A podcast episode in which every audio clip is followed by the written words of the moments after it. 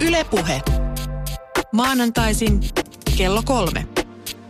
Arjen tulevaisuus. Toimittajana Jarmo Laitaneva. Asukkaan näkökulma. Tässä sarjassa on puhuttu asumisesta ja rakentamisestakin, sen tulevaisuudesta hyvin monesta eri näkökulmasta, mutta itse asukkaan näkökulma on ehkä jäänyt hieman vähemmälle ja tällä tunnilla sitä pyritään sitten valottamaan oikein kunnolla. Suomen ympäristökeskus Syke ilma, äh, julkaisee tämmöistä asukasbarometria, kyselytutkimus kaupunkimaisten asuinympäristöjen laadusta ja asumistoiveesta suoritettiin nyt neljättä kertaa. Vanhempi tutkija Anna Strandel äh, Sykestä Tervetuloa. Kiitos. He puhutaan kohta tarkemmin näistä tuloksista, mutta esittelen vielä toisen vieraan, nimittäin samaa aihetta tutkinut sitten omassa väitöstutkimuksessaan Eija Hasu, maisema-arkkitehtinä muun muassa työskentelet. Kiitoksia. Hei, tota, nämä asukasbarometrit, muistan lukeneeni saman nimisiä. Ilmeisestikin jotkut muutkin tahot, jolla jonkinlaisia barometria julkaisee, mutta tämä Syken julkaisema tehtiin neljättä kertaa. Miten Anna Strandel, tuliko tulokset millään, tai tuloksessa minkä verran yllätyksiä?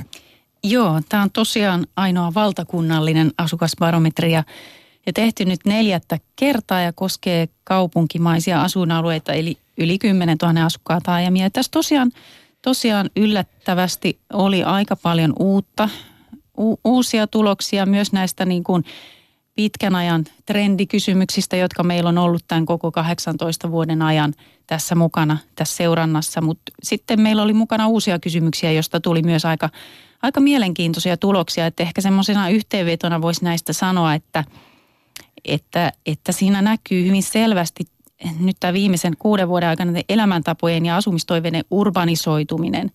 Että tämmöisen niin kuin keskustamaisen kerrostaloasuminen asumisen suosion kasvu ja toisaalta sitten taas omakotitalotoiveiden vähentyminen. Ja, ja ylipäätään niin kuin näissä asumisen valinnoissa ja viihtyvyystekijöissä niin painotetaan niin kuin aiempaa enemmän sitä sijaintia, joukkoliikennettä, kävely- ja pyöräilyyhteyksiä. Ja sitten taas toisaalta niin kuin oman pihan merkitys on hiukan vähentynyt näissä asumisvalinnoissa. Ja se, mikä oli myöskin myöskin iso muutos, niin siellä on pyöräily, pyöräily lisääntynyt nyt huomattavasti tämän kuuden vuoden aikana, varsinkin työmatkoilla, mutta muutenkin. Ja, ja ehkä tämä pyöräily ja nämä asumispreferenssien muutokset on niin kuin suurin, suurin muutos ollut 30-40-vuotiailla ja lapsiperheillä. Ja ehkä voisi vielä sanoa noista ää, yllättävistä muutoksista, että kahvilat oli semmoinen, mikä nousi nyt niin kuin – niin aivan, aivan suosituimmaksi palveluiksi ohi, ohi kaikkien tämmöisten niin peruspalveluiden, ruoka, kauppaposti ja, ja pankkipalveluit, että niitä toivoo oikeastaan nyt kaikki. Se liittyy tietysti tähän niin kuin kaupunkiyhteisöllisyyden muutokseen myöskin, että kahvilat on, on nykyään tärkeitä tapaamispaikkoja ja työnteon paikkoja, että koko tämä yhteisöllisyys oli selvästi myöskin muutoksessa, että siinä näkyy näkynyt iso, iso muutos, että tämmöiset suorat naapurikontaktit on vähentynyt ja mm-hmm. sitten toisaalta on tullut tilalle kaikenlaista digitaalista sosiaalista mediaa ja, ja just tämä kahvilat ja No tuossa on aika paljon aiheita ja toivottavasti meillä tämä tunti riittää lähteä perkkaamaan tätä, mutta ennen kuin mennään tarkemmin näihin tuloksiin ja ennen kuin Eija Hasu kertoo omista tutkimuksista ja tuloksistaan, niin kerro miten tämä meidän vanha – asumisunelma jaksaa tämä omakotitalon järven rannalla keskustassa. Kerro tuossa, että omakotitalon tota, asumistoive on ilma, hieman niin kuin laskenut. Se ei ole ihan niin suuri kuin aikaisemmin, mutta näkyykö tämmöistä piirrettä enää tässä barometrissä? No joo, ehkä mutta täytyy nyt vielä alustaa vähän, vähän kauempaa tämä okay. asia, koska tota, jos asumispreferensseistä puhutaan, niin, niin yleensä se jaetaan niin kuin tämmöisiin asumistoiveisiin, että mitä ihmiset kertoo näissä kyselyissä ja sitten toisaalta siihen, siihen niin kuin toteutuneisiin valintoihin, että mit, miten ne sitten oikeasti tekee niitä asumisvalintoja ja mihin ne muuttaa, missä ne mm-hmm. asuu. Mutta ehkä nyt tässä asukasbarometrissa niin, niin tota, me jaettiin nämä toiveet vielä kahteen osaan. Että on se, on se ne perinteiset tämmöiset ihanne asumiskysymykset, jossa ihan yksinkertaisesti kysytään, että, että minkälaisessa talossa haluaisit asua, minkälaisella alueella haluaisit asua.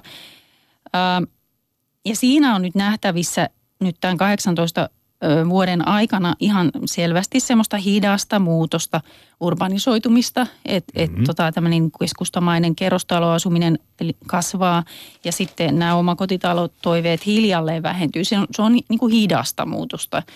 Ja tota, mutta sitten niin kuin näissä on havaittu aika paljon tulkintaongelmia tämmöisissä niin kuin ihanneasumis- kysymyksissä, että niitä on hirveän vaikea verrata siihen nykyiseen ja sanoa, että no miten meidän pitäisi nyt sitten kehittää sitä asuinrakentamista, jotta me vastattaisiin paremmin niihin tarpeisiin. Että, että siihen asumiseen liittyy semmoisia niin kuin, ö, ongelmia, että esimerkiksi nuoret, nuoret aikuiset vastaa usein siihen, että se on joku semmoinen tulevaisuuden asumisuran huippu. Että joskus tulevaisuudessa Aha. minä kyllä haluan asua omakotitalossa, mutta, mutta en välttämättä niin kuin nyt – mutta se on se ihanne asumismuoto. ja, ja sitten myöskin se epärealistisuus, että, että sieltä tulee tämmöisiä, että oma kotitalo keskustassa järven rannalla tyyppisesti, niin kuin sanoit, että tavallaan semmoista tarjontaa on aika vähän, vähän ja siihen tuskin on varaa, vaikka olisikin, että, että tota, haluttiin niin kuin, ö, kysyä vähän realistisemmin, että tavallaan ihmiset – ihmiset mietti sitä, että, että mikä se nykyinen elämäntilanne on ja myöskin niitä semmoisia niin trade-offeja, että joutuu valitsemaan eri tekijöiden väliltä, että et, et kyllähän se omakotitalo olisi kiva, mutta siihen liittyy sitten se, että se on ehkä niin kuin kauempana keskustasta, kauempana palvelusta, täytyy ehkä hankkia auto, sitä taloa täytyy ylläpitää ja, ja hoitaa – ja tietysti ne taloudelliset mahdollisuudet siihen tulee ja, ja ikääntyneillä myöskin niin kuin näkyy, näkyy aika iso ero siinä ihanne asumisessa ja, ja sitten siinä niin kuin nykyisen elämäntilanteen asumisessa, että monet haluaisi asua omakotitalossa, mutta ei ole sit fyysisiä toimintaedellytyksiä siihen, että pystyisi, pystyisi asumaan. Niin sen takia me kysyttiin nyt tämmöistä – tämmöistä niin kuin realistisempaa. Mutta se kumminkin tuolla niin kuin kummittelee tuolla taustalla vähän, niin kuin kuten tuossakin tuli ilmi tästä. Kyllä se siellä, se, siellä kyllä niin se vielä piilee, ihanne vaikka tässä urbanisoidutaankin koko ajan. No Eija Hasu, tota, tämä Syken asukasbarometri ja nämä vastaukset, tulokset, miten ne vertautuu sun omiin tutkimuksiisi? Joo, tota, vertautuu varsin hyvin täytyy sanoa näin, että kyllä se täytyy eka eka kiittää Annaa ja kumppaneita työstä, että siis asukasbarometrihan se on näin asumisen tutkijoille ihan yksi tärkeimmistä lähteistä ja itse tosiaan käyttää sitä hyvinkin paljon omien, omien tutkimusta tämmöisenä peilinä. Ja, ja nyt kun miettii sitä, että asukasbarometri sehän tutkii sitä, että tosiaan mitä tapahtuu ja paljonko tapahtuu, niin sitten omista tutkimuksista mä oon ehkä enemmän katsonut sitten, että miksi – miksi ja tota, miten tapahtuu, että enemmän sitä laadullista puolta. Eli täydennette loistavasti toisenne tässä No näin voisi sanoa kyllä.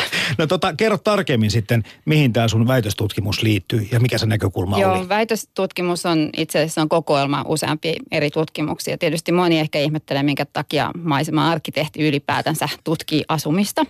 No se on tietysti, Anna vähän vihjaskin tuolla, että siellä oli pihat muun muassa, että mä oon alun perin tullut mm-hmm. asumisen tutkimukseen justiin niin kuin asumisen ulkotilojen kautta.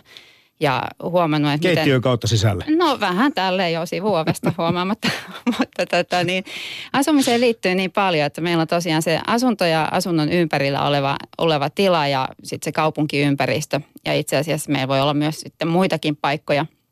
Mä aloitin mun oman tutkimuksen tutkimalla uh, kakkosasumista, itse asiassa kesämökkejä. Ja huomasin, että meillä on nämä kesämökkikulttuurikin, se tietyllä tapaa täydentää meidän kaupunkikulttuuria. Ja siinä mielessä tämä on ollut ihan hauska huomata, että asukasbarometrissakin ollaan tunnistettu tämä tämmöinen monipaikkaisuus. Niin monipaikkaisuuden teema, että me vietetään aikaa paitsi kaupunkiympäristössä, niin sitten myös siellä toisaalla monipaikkaisuus pidetään tässä ilman muuta mukana tässäkin ohjelmassa tällä tunnilla, mutta nyt tuli heti vaan mieleen tästä näin, että jos toi kerrostaloasuminen lisää suosiotaan, että urbanisaatio kasvaa ja omakotitaloissa asutaan tulevaisuuden vähemmän, niin, niin eikö se voisi luonnollisesti ajatellakin, että silloin voi olla kaipuu siihen kakkosasuntoon suurempi? Joo, ja tämä on vähän tämmöinen munakana dilemma, että, että tietyllä tapaa omakoti asumista kaivataan vähemmän kaupungissa, koska monella on myös se mahdollisuus mennä toisaalle. Että on erilaisia vaihtoehtoja mm. sitten hankkia sitä pihatilaa joko siellä mökillä tai lomaosakkeella tai vaikka palstaviljelyn kautta. Että nämä on kaikki mahdollisuuksia. Että, ja nämä on itse asiassa, kun kysyt, että miten nämä vertaantuu nyt, niin ehkä mun tutkimuksen kautta sitten löydetään myös näitä erilaisia ilmiöitä, että miten ihmiset, me ollaan erilaisia, me kaivataan erilaisia ratkaisuja, että ne on sitten niitä pienempiä, heikompia signaaleja sitten, mitä omasta tutkimuksesta voi nostaa esiin. Joo, tulevaisuuden tutkijat toki ja, ja monet ajatushautomotkin tämmöisiä asioita pyörittelevät, mutta kun tuota kenttää vähän niin kuin kattelee, niin, niin tulee sellainen tuntuma, että asukkaan näkökulma ei ole kyllä niin kuin hirvittävän paljon aina esillä näissä tutkimuksissa. Mitä mieltä tästä, tästä havainnosta olette? Sanotko Anna ensin? No ehkä mä voisin äh, sanoa sillä tavalla, että et kyllähän sitä on paljon tutkittu että erilaisten väestöryhmien kannalta, että, että on tutkittu nuorten asumista, urbaaneja perheitä, mm. kehyskuntien pientaloasumista, ikääntyneiden asumistarpeita, monenlaista, mutta ehkä se, ne tulokset on ollut sitten siinä muodossa, että niitä on ollut vaikea hyödyntää sitten ihan konkreettisesti.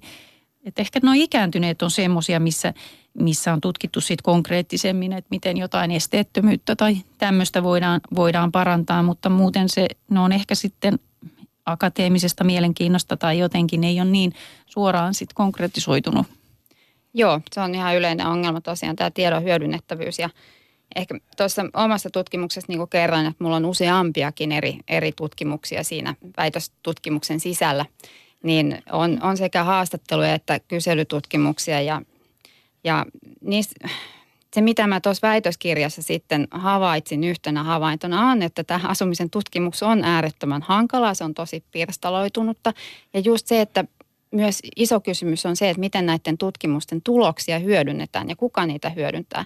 Et aika usein meillä on esimerkiksi, tota, mietitään rakennusteollisuutta tai vaikka kaupunkisuunnittelua, niin me mielellään haluttaisiin semmoisia yleistettäviä tuloksia. Me niin mäkin niitä, haluaisin. Niin, niin me, selkeitä. Niin me tiedettäisiin, no miten tämä nyt maailma makaa ja miten, mihin suuntaan meidän pitää mennä. Mutta asumisen tutkimuksessa ei, maailma ei ole niin mustavalkoista.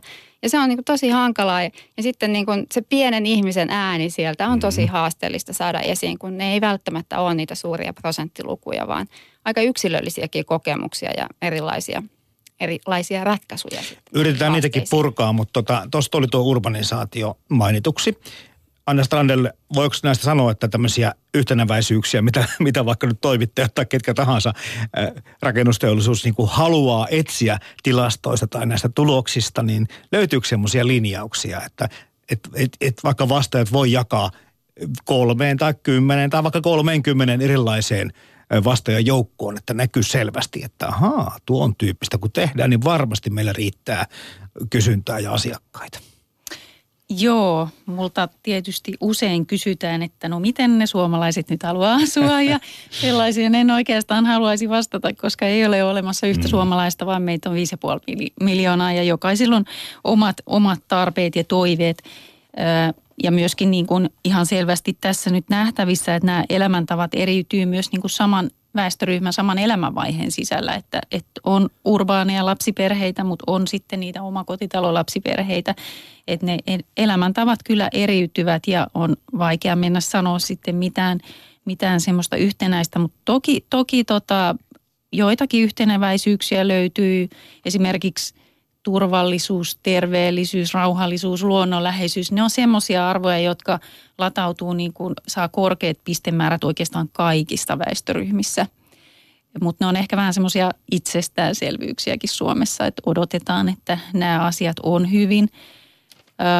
Tietysti me tehdään paljonkin tämmöisiä luokitteluja eri, eri niin kuin asukasryhmistä ja minkälaisia tarpeita siellä on – et, et tota, se, mitä tässä nyt yritettiin tässä uusimmassa asukasbarometrissa, että tuotiin nämä mukaan näitä realistisia asumistoivekysymyksiä, joita pystytään sitten vertaamaan siihen nyky, nykytilaan paremmin kuin, kuin tätä ihannetalo toivetta, niin siitä me saatiin jonkun verran irti sitä, että, että mille nyt on oikeasti kysyntää. Tota, tuli vaan mieleen tuossa, että ensinnäkin kun 5,5 miljoonaa ihmistä vastaa eri tavalla siihen, että miten haluaisi asua. Ja sitten kun se tulee se yhteinen trendi sitten sieltä näkyville, että turvallisuus vaikkapa. mutta turvallisuuskin tarkoittaa eri ihmisille aivan eri asioita. Et ei täällä kyllä mikään ihan helppoa näitä tuloksia alkaa niinku yleistämään. Ei todellakaan. no tota, joo. Tota, tuli vaan tämmöinen kommentti täältä boksista meillä, että kapselihotelli on tulevaisuuden matkustamista ja konttiyksikkö on tulevaisuuden asumista. Mm. Tästäkin on ollut jonkin verran julkisuudessa puhetta ja, ja tota, ei varma, varmaan ihan huono huomio ole Anders Borgialta tämä heittämä. No ei, joo, kyllähän se näin on, että tarvitaan erilaisia vaihtoehtoja toki, että ehkä perhettä ei menisi sinne kapseliin tai konttiin sullomaan yksistään. Että et näähän on myös tilanne riippuvaisia elämäntilanteeseen, mm. maksukykyyn, kaikkeen, että, mutta me, hyviä esimerkkejä siitä, että me tarvitaan erilaisia vaihtoehtoja. Päteekö tämä äh, alueellinen jako, kun sä puhuit tuossa myöskin Anna tuossa sijaintiasioista, että se on korostunut ennestään, kun meillä on ollut tämä tämmöinen – tai en mä tiedä meneekö tämä vikaan, mutta me ollaan puhuttu monta kertaa tästä keskustasta, lähiöistä ja sitten omakotitaloalueista, ehkä haja-asutusalueesta. Onko tämä kolmiako minkälainen, päteekö tämä enää vai onko tähän tullut jotakin muita tai onko tämä pirstaloitunut tämäkin? No tässä tutkimuksessa meillä on vaan taajamat, suuret taajamat, että meillä ei varsinaisesti ole haja-asutusaluetta mukana – mutta kyllä siis keskustat ja sitten lähiövyöhyke, siellä on, siellä on kerrostalolähiöitä ja sitten tämmöisiä tiiviimpiä pientalolähiöitä. Ja sitten täällä taajaman reunoilla on eh, enemmän tämmöistä suunnittelematonta omakotita väliä omakotitalovyöhykettä. Okay. Mutta sen lisäksi on sitten tullut näitä alakeskuksia, että et keskustojen lisäksi tulee tämmöisiä niin keskustamaisia ympäristöjä, sitten näitä, näitä tämmöisiä tiiviitä, toiminnallisesti monipuolisia alakeskuksia nousee sieltä. Mikä sen sijainnin korostumisen takana sitten mahtaa olla? Tässä ollaan tämä urbanisaatio kaupungista jo pari kertaa mainittukin, mutta mit, mitä ne jutut sitten sillä, totta kai me ymmärrämme työt ja me ymmärrämme kenties kaikenlaisen aktiviteetin ja paremmat palvelut, mutta, mutta on kiinnostavaa miettiä, että miksi tuo sijainti, koska nyt eletään kumminkin yhteiskunnassa, missä verkkoyhteydet ja nettiyhteydet voi olla niin hyviä, että voisi kuvitella, että sijainnin merkitys voisi vaikka mennä toiseenkin suuntaan asumisen suhteen. Niin, niin se on, se on jännä, jännä ilmiö, että se menee nimenomaan näin päin. Että hakeudutaankin entistä tiiviimpään asumiseen. Lajiominaisuus totta kai ainakin niin. yksi syy voi olla, mutta, tota, mutta kiinnostava ilmiö toisaalta. Mutta niinhän se on koko länsimaailmassa tällä hetkellä. No se ainakin, mikä tästä nyt tuli esiin, että, että semmoista kesku, keskustamaista kerrostaloasumista toivotaan paljon enemmän kuin lähiömäistä – ja tässä tietysti kannattaa nyt miettiä, että miksi. Kyllähän se tosiaan, että keskustamainen kerrostaloasuminen kertoo siihen, että siellä on elämää sillä alueella, että siellä on oikeasti palveluita ja niitä kahviloita esimerkiksi. Että sitten kun se on se lähiömäinen, niin meillä on, alkaa olla jo myös mielikuva siitä, että palvelut kuihtuu koko aika enemmän ja enemmän pois, että se on enemmän asumisen paikka kuin ehkä sitten semmoisen aktiivisen elämisen paikka.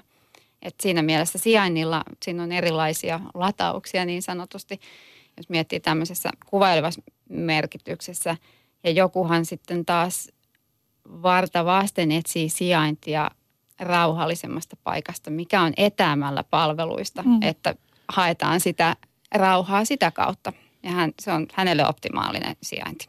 No jos katsoo kaikenlaisia hallituksen kärkihankkeita ja mitä tahansa yhteiskunnallista kehitystä, niin me koko ajan niin toistetaan sitä, että Suomi on – palveluyhteiskunta ja muuttumassa yhä enemmän sellaiseksi, niin, niin ehkä tämä mä en sano, että tämä ei välttämättä liity se avuttomuus tai joku käyttää sanaa avuttomuus siitä, että asioita ei osata enää itse tehdä tai ei ole aikaa enää tehdä, vaan tämä meidän niin kuin yhteiskuntarakenne on kerta kaikkiaan muuttumassa vaan siihen suuntaan, että ei ole enää tarkoituskaan osata tai tarvitse tehdä. Ja ne palvelut todellakin tullaan hankkimaan ja ostamaan pikkuhiljaa muualta. Ja tässä on varmaan tiettykö sukupolvien ero – että osa varmaan miettii, että mitä nämä duunaa näet. Miksi pitää olla kaikki tällä tavalla valmiina ja ostettavissa. Että miksi et sä voi pestä pyykkiä poika itse? näkyykö, se, näkyykö ikäjakauma miten näissä vastauksissa? Kyllä joo, joo, just nämä palvelut ja liikenneyhteydet ja niin kuin tämä pyöräily lisääntyminen kertoo myös siitä, mm. että halutaan, että kaikki on lähellä ja sinne on, voidaan kävellä tai pyöräillä. Mutta ikääntyminen ja asuntokuntien pieneneminen, ylipäätään niin kuin perhekoon pieneneminen, kyllähän ne, niin kuin, ne vaikuttaa siihen, siihen että et tota, asutaan asu, niin kuin suurempi osa elämästä asutaan pienessä asuntokunnassa yksin tai korkeintaan kaksin. Ja kyllä se tarkoittaa usein sitä myöskin, no he on useimmin autottomia ja halutaan, että, että tota, kaikki on lähellä ja, ja myöskin on erilaisia keskustoissa, on paljon erilaisia palveluja, yhteisöllisyyttä yksin asuville, että siellä on muodostuu tämmöisiä alakulttuureita, että vaikka asut yksin, niin ei tarvi olla yksinäinen. Tämäkin on kiinnostava näkökulma, kun mietitään sitä, että joku on käyttänyt sanaa uusi yhteisöllisyys, eli haikalla jollakin tavalla kuitenkin tämmöisen kyläyhteisön perään, mutta sitten tuossa jo tuli ilmi se, että, että sitä ei kaavita välttämättä siltä seinän takaiselta naapurilta. Eli että et, et millä tavalla me koemme sen yhteisöllisyyden ja sosiaalisuuden, niin tämäkin on kai sitten, kuten sanoit tuossa noin, tai sosiaalisen median ja kaiken muun niin kuin valtakaudella, niin se, senkin käsitys on meillä muuttunut ja se muuttaa myöskin meidän suhtautumista tähän asiaan.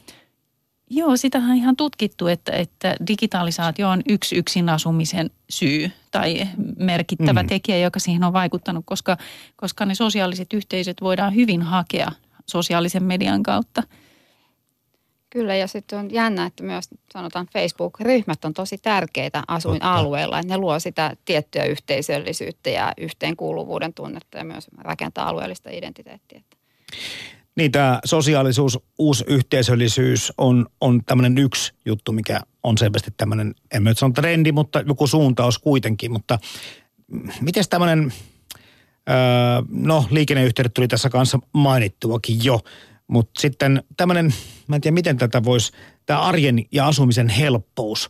Mä tarkoitan tällä tietenkin sitä, että se sijainti pitää olla semmoinen, että helposti pääsee joka paikkaan. Mutta sitten, että muutenkaan että se omakotitalossa kuitenkin tunnetusti ja rivarissakin voi olla vähän töitä ja talkoita tarjolla. Et, et, onko se kuitenkin, että pääsee ikään kuin vaan asumaan, niin kanssa arvo sinänsä, että ei tarvitse välttämättä osallistua tai itse, itse tehdä?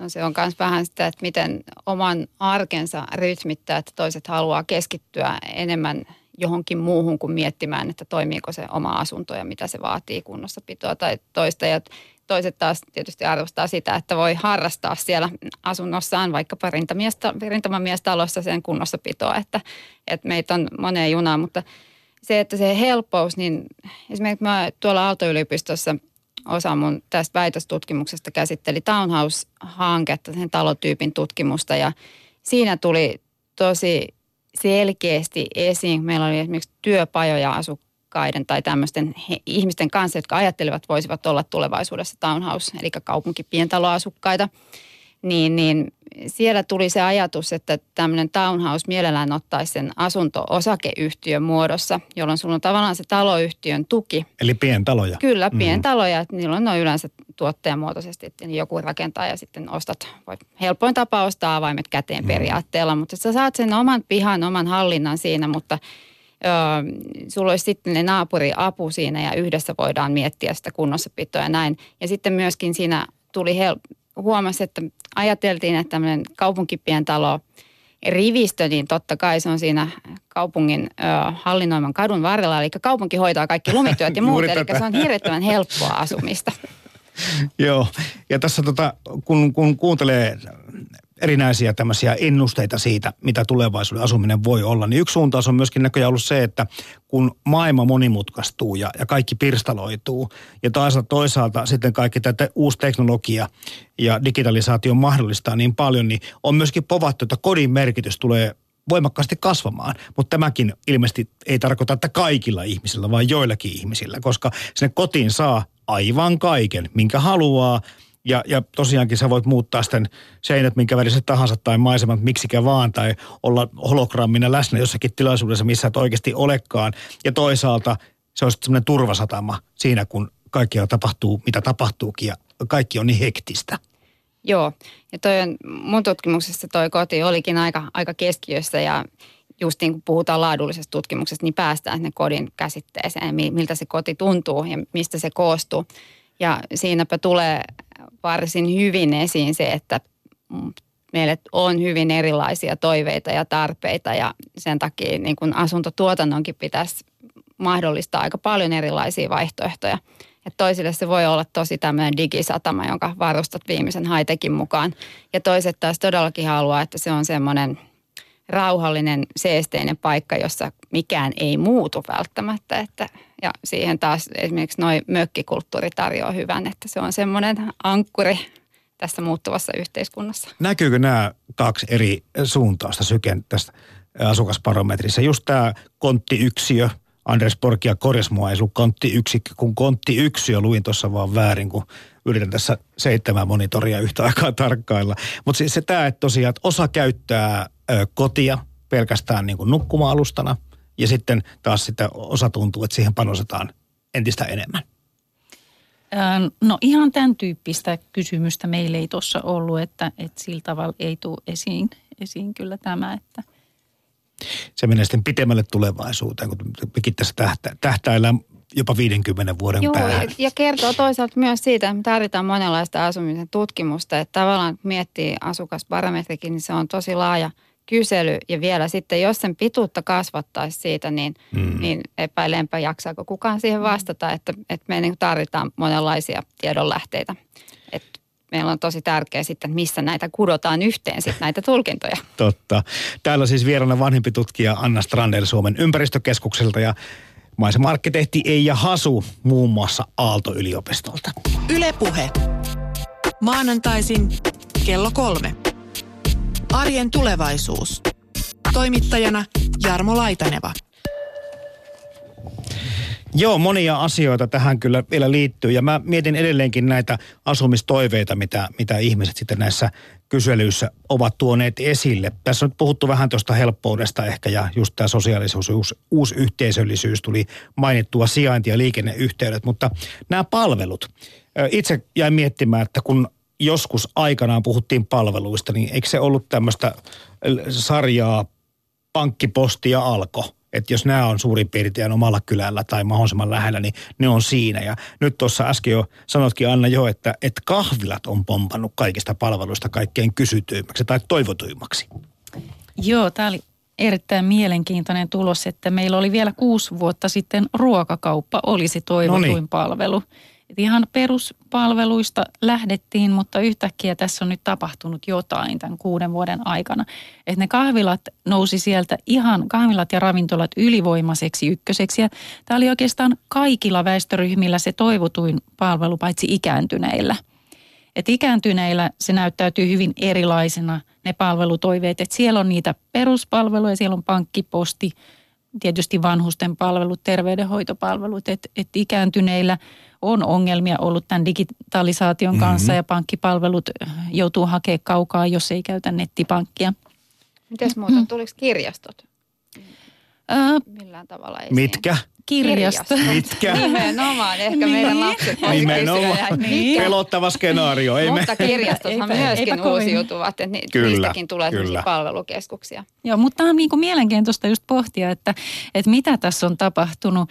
Että onko ne, ne asuinalueiden peruspalvelut jo niin hyvässä kunnossa. Mä en usko, että siinä on nyt kauheasti tapahtunut muutosta ainakaan parempaan suuntaan, vaan että ne haetaan, haetaan aika paljon sitä asuinalueen ulkopuolelta – tai digitaalisina palveluna tai, tai jonain automaattipalveluna ja se on ihmisten mielestä ihan ok Joo. tänä päivänä. Sanoisin, että just näin on, koska ö, näissä haastatteluissa, mitä on tehnyt asukashaastatteluissa, niin hyvinkin paljon tulee esiin se, että ikään kuin hyväksytään, että ne palvelut voivat kadota siitä lähikorttelista, mutta tärkeämpää on, että se bussi tai junalla tai jollain muulla pääsee sitten sinne palvelun luokse, että siinä mielessä sijainti liittyy sitten niihin joukkoliikenteen toimi, toimivuuteen.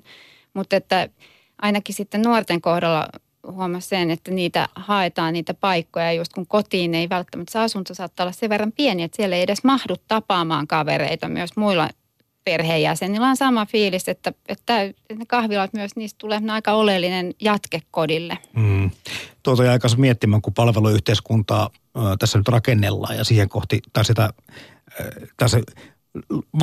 tällä niin kuin suuremmassa mittakaavassa koko ajan tulee meidän ympärillemme, niin liittyykö tähän ruokakauppojen niin kuin ykköstilan menetykseen kenties se, että tämmöiset ruokapiirit ja sitten nämä kotiin kuljetuksetkin on lisääntyneet. Mm. Tämmöisiä palveluja on vasta ihan viime aikoina alkanut yleisesti, onhan niitä ollut vähän pitempään jo, mutta ne on ollut ihan kuriositeetteja tai tämmöisiä hyvin marginaalisia juttuja. Nyt voi ollakin, että tota, lähikauppa tarjoaa ihan toisenlaisia palveluja kuin puoli vuotta sitten tai vuosi sitten.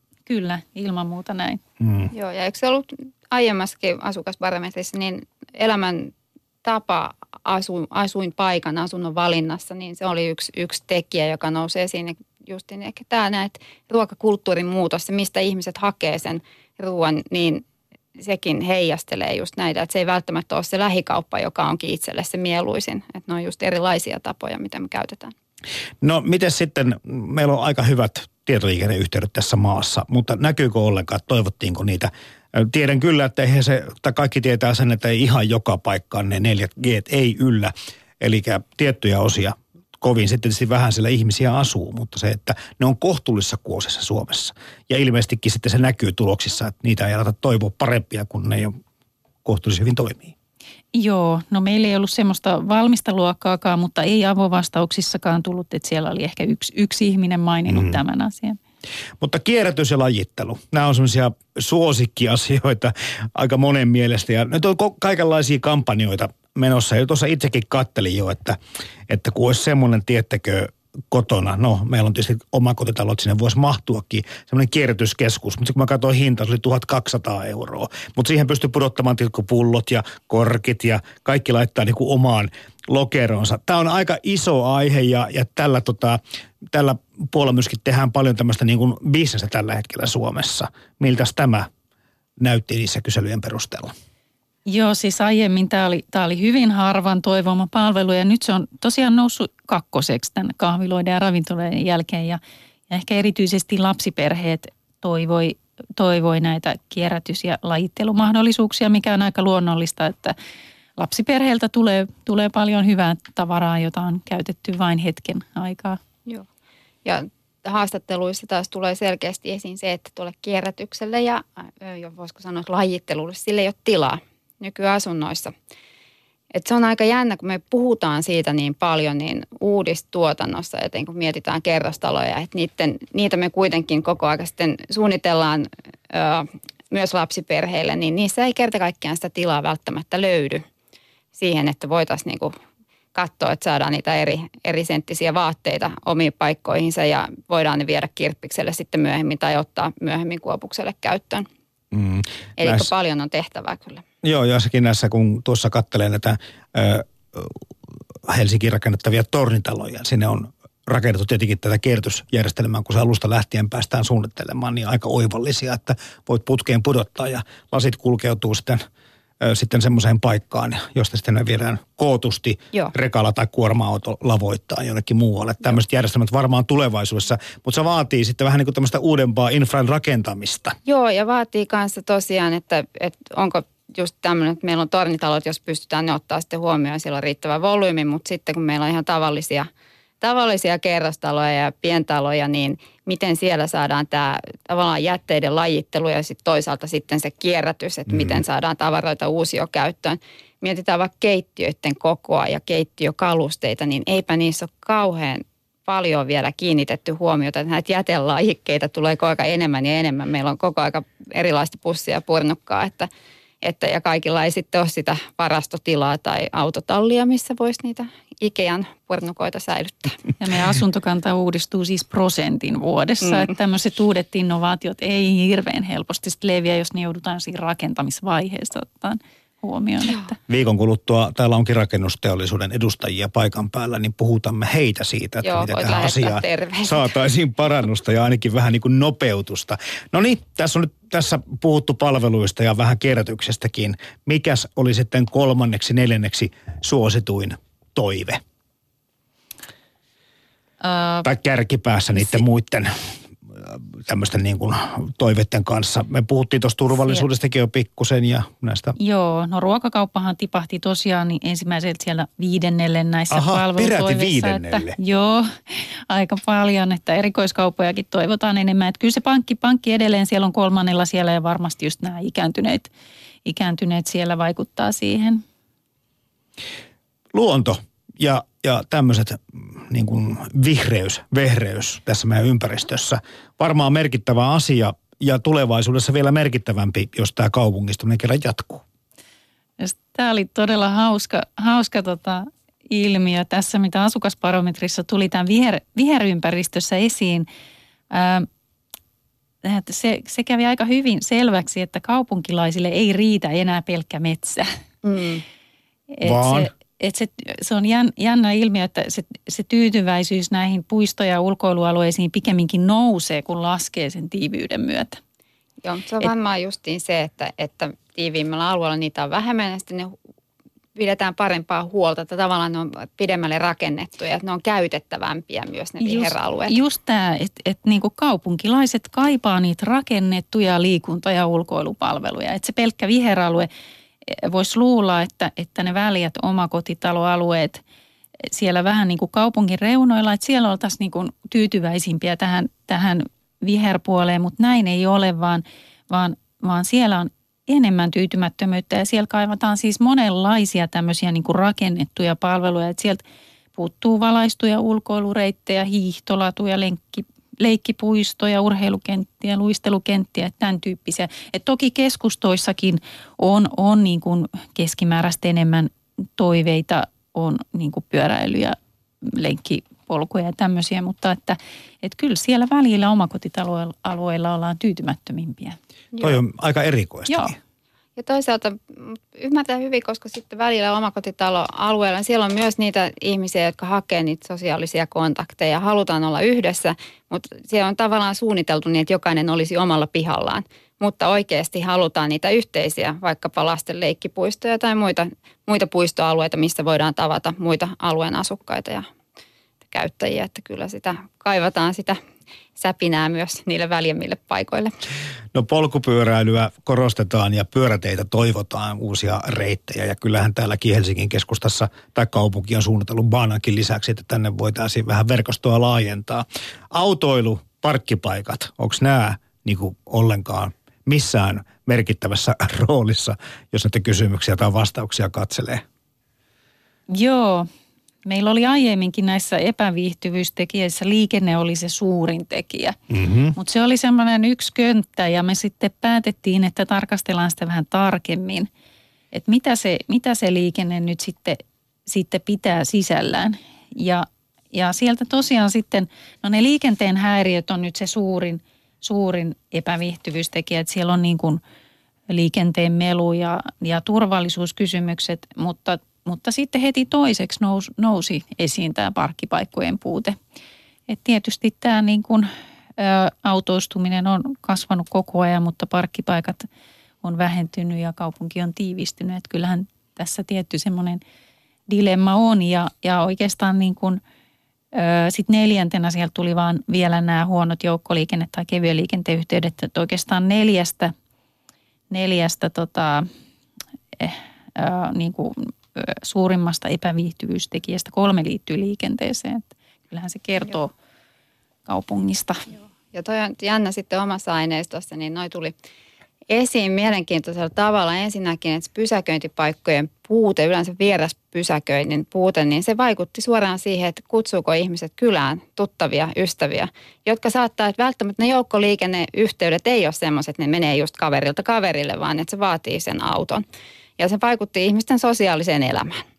Ja tota niin, toinen, mitä melusta tulee ja liikenteestä, niin nyt kun meidän kaupunkirakenne tiivistyy, me puhutaan ikääntyvistä, jotka muuttaa sitten näihin ö, kerrostaloihin, haluaisivat, ehkä luopuvat sitä omakotitalosta, että se kerrostalo ja sitten se parveke on tosi tärkeä silloin. Niinpä eipä siellä parvekkeella sitten oleskellakaan, kun se liikennemelu onkin aika paljon isompi kuin silloin sunnuntain asuntonäytössä. Ja toinen on, että tullaan sitten sinne asunnon sisätiloihin. Ei välttämättä voida sitä ilmastointia säätää just niin kuin itse haluaa. Halutaan avata ikkuna, mutta kappas kun avaat ikkunan, niin ihan järjetön mökä tulee sieltä kadulta. Eli tota, nää, näillä on monia vaikutuksia. Joo, tämä on kiinnostavaa niin kuin ajatus tämä, kun tämä melu ja liikenne muutenkin, kun ajatellaan sitä, että ehkä toi auto muuttuu jossakin vaiheessa semmoiseksi, että sä ei, sitä ei tarvitse omistaa. Että kun sä liikut, sun ei tarvitse ajaa, joka tarkoittaa, että se aika voidaan käyttää toisella tavalla. Ja jos nämä kulkuvälineet on sitten tämmöisiä viihdekeskuksia tai työmatkan työmatkan takia vaikka tämmöiset, että voit tehdä töitä sen matkan aikana, niin veikkaa tämäkin niin kuin epäviihtyvyystekijä häviää. Ja uudet asunnot, nehän on kanssa niin hiljaisia, että tässä tuli, että eihän sitä tiedä mitään. Mutta sitten kun avaat sen mm-hmm. oven tai ikkunan, niin auta armias, mikä meteli voi olla. Mutta toisaalta, jos se liikenne vähenee, niin kyllähän tulevaisuudessa myöskin, niin, niin, niin tuon, varmaan tuon liikenteen liikennemelunkin taso tulee Joo, tippumaan. Joo. En tiedä sitä lentoliikenteen, miten käy sitten, jos lentoja kovin paljon lisätään. Että. No se on nykyisessä työssä Niin. justiin haasteena, kun olen Vantaan kaupungilla ja lentomelu on siellä sitten tämä ikuinen ystävä. Tota, jossain vaiheessa tämmöiset asiat, kun, kun vaikka harrastusmahdollisuudet on, on välähdellyt, kun on puhuttu siitä, miten ihmiset miettivät. Se oli jossakin vasta, kun on päiväkoti lähellä ja koulu kohtuullisen lähellä. Lapsiperheistä tietenkin puhun tässä ja sitten, sitten että harrastuksiin käy pitkä matka. Näkyykö tämä teidän aineistossa kummallakaan? No asukasbarometrissa se näkyy erityisesti nyt nuorilla ja nuorilla aikuisilla, että ne harrastusmahdollisuudet ja myöskin nämä ulkoilu- ja liikuntapalvelut on hirveän tärkeitä Mm. heille asuinympäristössä ja asumisen valintatekijöinä ja, ja heillä on harvoin tietysti autoa käytössä, niin pitää myöskin päästä kevyellä liikenteellä tai joukkoliikenteellä Mm. kulkemaan. Ja mun aineistossa nämä taas näkyy sellaisena, että ne on hyvin elämäntilanne riippuvaisia ja sanotaan, että nuori pari kun lähtee etsimään asuntoa, niin ei välttämättä vielä, vielä osaa ajatella kaikkia asioita riittävän pitkälle. Mutta sitten toinen, mikä tulee vastaan, on se, että vaikka katsotaan, että onko se päiväkoti lähellä, niin sitten ei osata katsoa sitä, ottaa selville sitä, että mahtuuko sinne päiväkotiin. Katsotaan vaan Totta. sijainti, mutta ei sen saavutettavuutta niin sanotusti. Ja tämä on aika iso ongelma kyllä. Kyllä, kyllä. Sitten kun tulee tämmöisiä mm, uusia alueita varsinkin tai muuten vaan ö, alueita, missä peruskorjataan paljon ja yhtäkkiä sinne muuttaa samanikäisiä perheitä lapsineen paljon, niin ei olekaan niin itsestään selvää tosiaan, että palveluja on, mutta onko ne saatavilla. Näin, näin on. Vieläkö alueen imago on merkityksellinen tekijä, kun asuinpaikkaa tai, tai kaupunkia tai aluetta valitaan? No se on ehkä ikääntyneille tärkeämpi, tai ainakin se nousi tässä heillä enemmän, mutta kyllä se näkyy myös tässä niin kuin ö, keskusta-asumisessa, että keskustojen imagoa arvostetaan tai että se on tärkeä viihtyvyystekijä ja myöskin, myöskin se alueen arkkitehtuuri, että sitten taas lähiöissä ei näihin asioihin, tämmöiseen lähiympäristön laatuun olla yhtä tyytyväisiä imagoon tai, tai siihen arkkitehtuuriin, rakennusten ulkonäköön, mutta, mutta sitten taas toisaalta niin lähiöissä se luonnonympäristö ja, ja, ja tota, liikenneturvallisuus, liikenneturvallisuutta pidetään taas parhaana lähiöissä ja pyöräilyympäristönä se on kaikkein miellyttävin näistä. Hmm. Toi asumisen monipaikkaisuus, mistä jo puoli tuntia sitten vähän muutama sana vaihettiin, niin jatketaan sitä. Mitä se toi termi nyt oikein käytännössä tarkoittaa? Se tarkoittaa aika montakin asiaa, mutta ihan yksinkertaisimmillaan sitä, että asut useammassa osoitteessa kuin yhdessä. Mutta tota, se, että kuinka virallista se asuminen, niin siihen monipaikkaisuus ei välttämättä siihen ota kantaa.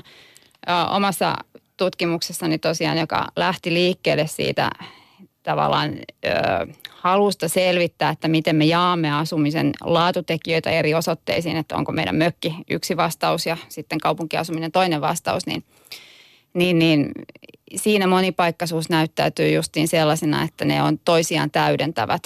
Mutta nyt on mun väitöstutkimuksen edetessä, kun meillä on myös näitä kysely, kysely tota, Townhouse-hankkeeseen liittyen, niin siellähän meille tuli vastauksia sillä tavalla, että moni pääkaupunkiseudun asukas koki tämmöisen loma- vapaa-ajan asumisen vastapainoksi kaupunkiasumiselle. Että se oli ikään kuin tarpeellinen, tarpeellista kompensoimaan tiettyjä asioita siellä kaupungissa. Ja sama, samoja kommentteja tuli kyllä sitten myös haastattelututkimuksissa.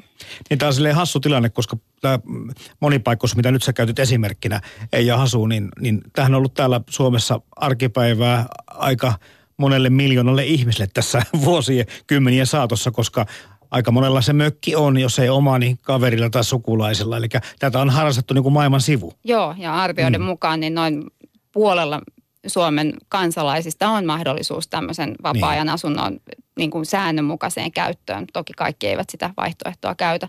Mutta tota, jännä, että kun mä oman tutkimusta aloitin, niin sain silloin kommentteja, että mitä tuommoista tutkit, että toihan mökkikulttuuri on kuolevaa.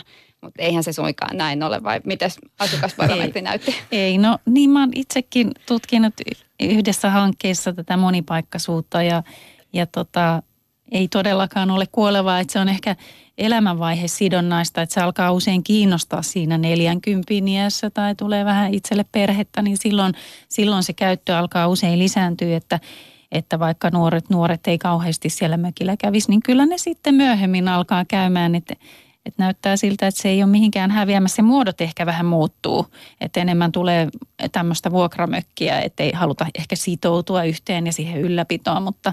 Eli se helppous jälleen Helppous kerran. jälleen mm-hmm. kerran ja ostetaan Kuka erilaisia ne mökit omistaa tulevaisuudessa, jos me emme itse niitä omista?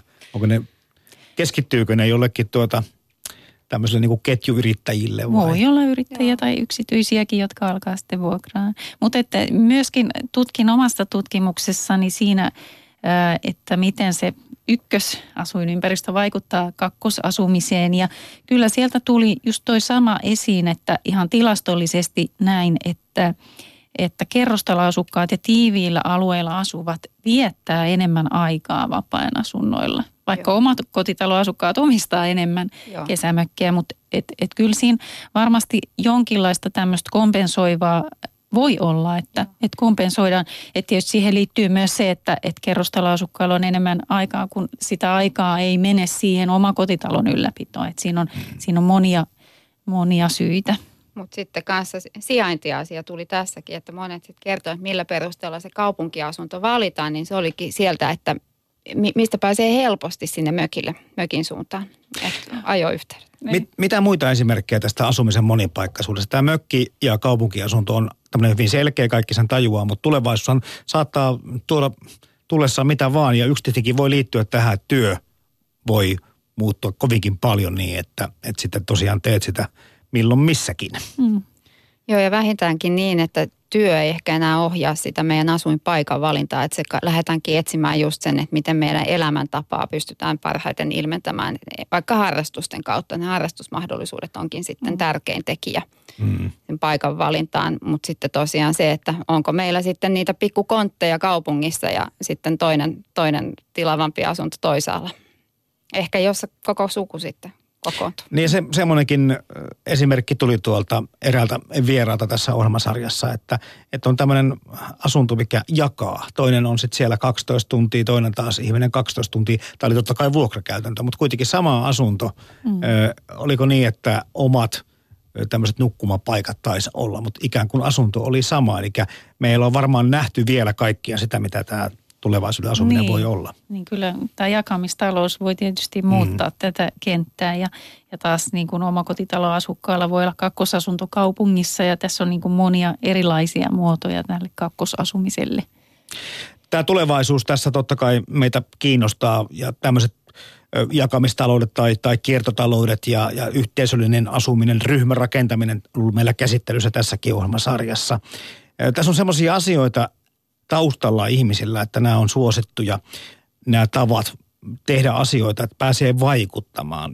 Onko näkyvissä sellaisia asioita, että asukkaiden vaikuttamismahdollisuudet lisääntyisivät? Tämä bisnes on kuitenkin ollut aika pal- paljon niin kuin ylhäältä annettua, eli, eli tässä on ollut valmiita vaihtoehtoja, mistä sitten on pitänyt valita. Ja no kyllähän ehkä tuo osallistaminen ja osallistuminen tulee pitkälti maankäyttö- ja rakennuslaista – ja onneksi se on sitten tullut ihan käytännöksi myös moneen muuhun, muuhun ja ollaan havaittu, että sillä on ihan, ihan tota niin, liiketaloudellistakin merkitystä. Että kyllä se on hyvä antaa se loppukäyttäjän ääni siihen tuotekehitykseen niin sanotusti. Ja sitten toinen, puhutaan siitä yhteisöllisyydestä ja tämmöistä asukastiloista, niin kyllä siellä se osallistuminen on tosi tärkeää, että asukkaat yhdessä, ne käyttäjät miettivät, miten toteutetaan, koska se, että ylhäältä päin kerrotaan, että tässä on teille tila ja käyttäkää sitä nyt, miten me olemme nämä raamit antaneet, niin ne on aika huonoja lähtökohtia. Tämä asuminen on, koskettaa tietysti jokaista meitä, meitä ihmistä ja musta tuntuu, että me mielellään sanotaan, että me osataan niin kuin, tai teemme järkivalintoja. Tuliko, tuliko ja Hasu vaikka sun näissä tutkimuksissa selville se, että, että miten paljon sillä on niin kuin tunnetta mukana, kun puhutaan asumisesta ja halutaan tehdä näitä päätöksiä? Joo, kyllähän se tunne on aina, aina mukana. Toki sitten valtaosa meistä sitten perustelee ne myöhemmin järkisyiksi ja ratkaisuksi, että etsitään ne ne tota, niin faktat sitten myöhemmin. Mutta osa, osa kertoo kyllä ihan suoraan, että intuitiolla menee. Ja se on oikeastaan aika hyvä, koska asu, asumisen ratkaisu, niin siinä on ihan järjettömän paljon eri muuttuja ja monta kertaa niitä on aika vaikea prosessoida sitten tosi loogisesti, että, että otetaan sitten vähän sitä intuitiota käyttöön. Mutta sitten se on tietysti vaikeaa, kun ostetaan se asunto vaikkapa paperilla, että ihan uudistuotanto, niin ei sitä pääse välttämättä edes näkemään. Mm. Ja, mutta että kyllä että yleensä tunnetta ja järkeä molempia tarvitaan. No tiedetäänkö se, että mihin me turvaudumme näissä päätöksissä, kun me tehdään näitä? Että onko se se oma kokemus, joka on sitten pitkä tai lyhyt vai, vai Joo, uutisointi kyllä. vai, vai Joo, kaveri no, vai? Itse asiassa toi on just sitä, mitä mun väitöskirja sitten lähti, lähti ruotimaan ja – siinä niin tulee kyllä se oma kokemus on todella tärkeää ja omat uskomukset. Ja tietysti sit siihen vaikuttaa se yhteiskunnallinen keskustelu, jota käydään ja ne esimerkit, mitä meillä on tässä ympärillä. Että sitten se meidän ympäristö vaikuttaa tosi paljon. Ja myös sitten sit siihen tulee kysymys siitä, että mikä koetaan hyväksyttäväksi. Että kyllä niin kuin tämmöiset ekologiset valinnat, niin niitä käytettiin hyvin paljon niin kuin sitten taas selittävinä tekijöinä. Hmm tämä tulevaisuus edelleenkin, tässä meillä on vajaa viisi minuuttia aikaa, kiinnostelee kauheasti. Tota, näkyykö, näyttääkö siltä, että, tai nyt tuossa alussa jo puhuttiin siitä, että oli yllätyksiä vaikka toi, että kahvilapalvelut nouskin noin suosituksi toiveeksi. Pystyykö tämän 18 vuoden vaikka perustella arvelemaan yhtään Anna Strander sitä, että minkälaisia juttuja tapahtuu neljän tai kuuden vuoden kuluttua näissä kyselyissä tai minkälaisia vastauksia? No näitä tämän tyyppisiä on hirveän vaikea ennakoida, että, että tietysti me voidaan nyt niin kuin sanoa näitä yleisiä trendejä, mitä on niin kuin kaupungistuminen ja ikääntyminen ja asuntokuntien pieneneminen ja, ja tämän tyyppisiä. Ja, ja niin kuin tuosta nyt nähtiin, nähtiin näistä, näistä uusista toivekysymyksistä, että, että kysyntää olisi nykyistä enemmän selvästi tämmöiselle niin kuin keskustamaiselle elävälle elävälle asuinalueelle, asuinympäristölle. Ja sitten toisaalta niin näistä pientaloista, vaikka se oma kotitalo on se ihanne, niin sitten kun kysyttiin sitä, sitä nykyisen elämäntilanteen toivetta, niin sieltä ei oikeastaan halutakaan omakotitaloja enemmän, vaan just näitä taloyhtiömuotoisia, tämmöisiä niin kuin taloyhtiömuotoisia kaupunkipientaloja, mm. mitkä on helppohoitoisia ja sitten taas lähempänä palveluita, että, että samaan aikaan, kun toivotaan sitä omaa pihaa, niin halutaan, että – että palvelut olisi kävelyetäisyydellä ja olisi joukkoliikenneyhteydet. Joo. Sanoisin, tuo kuva semmoista niin kuin pikkukaupunkimaisuutta tietyllä tapaa. Siis tuleeko isoihin kaupunkiin lisää keskustoja, ikään kuin tämmöisiä omia? Tämmöisiä omia niin. naapurustoja. Niin. Tavallaan Kyllä. se on turvallista ja hallittavaa ja se olisi niin kuin matalaa ja tiivistä. Et meillä on mielenkiintoisia katutiloja, just kahviloita ja aukioita ja siellä niin kuin tapahtuu koko aika. Voit olla omilla huudeilla. Mutta ne ei voi olla kovin pieniä, jos mietitään, että se palvelu on, palvelut on tärkeitä. Eli se pitää pystyä niin kuin elättämään sitten aika monta eri alan yrittäjää, että se niin kuin kokonaisuus toimisi ja olisi semmoinen, mitä on näissä toiveissa. Niin kyllä siis, siis jos pientaloasuminen on, on tiivistä, niin sillä saavutetaan ihan samanlainen asukastiheys kuin jollain niin kuin lähiömäisellä kerrostalolla. Mä kysyäkin, että onko näin? Kyllä. Okay. Kyllä, juu. Joo. Joo. Se vaan vaatii jo... enemmän työtä ja suunnittelua toki. Mutta moni täällä haikailee ja, ja kyllä meillekin näitä pilvenpiirtäjiä pikkuhiljaa jo rakennellaan. Ja se on y- yksi suunta on myöskin tuonne ylöspäin. Kyllä, ja kaikkea tarvitaan. Mm. Viimeiset kysymykset teille molemmille, Eija Hasu ja Anna Stranel. Mikä tai mitkä soisitte tässä asumisessa ensimmäisenä muuttuvan? Mikä on semmoinen henkilökohtainen asia, minkä, minkä, mikä olisi kiva muuttaa helpommaksi tai toisenlaiseksi? No sanoin kyllä, että asumisen kustannukset kyllä me tarvittaisiin siihen, joo, koska se on tällä hetkellä myös se este kaiken uudelle ja kivalle ja kokeilulle, että, että kustannuksia alas. Ei ole kyllä näkypiirissä ihan, että heti tippuisi. Mä oon kyllä ihan samaa mieltä, mutta jos nyt jotain muuta sanon tuohon, niin ehkä, ehkä sen, että just tämä niin kuin asukkaat pääsee osallistumaan, mutta asukkaat saivat, saisivat myös enemmän tietoa.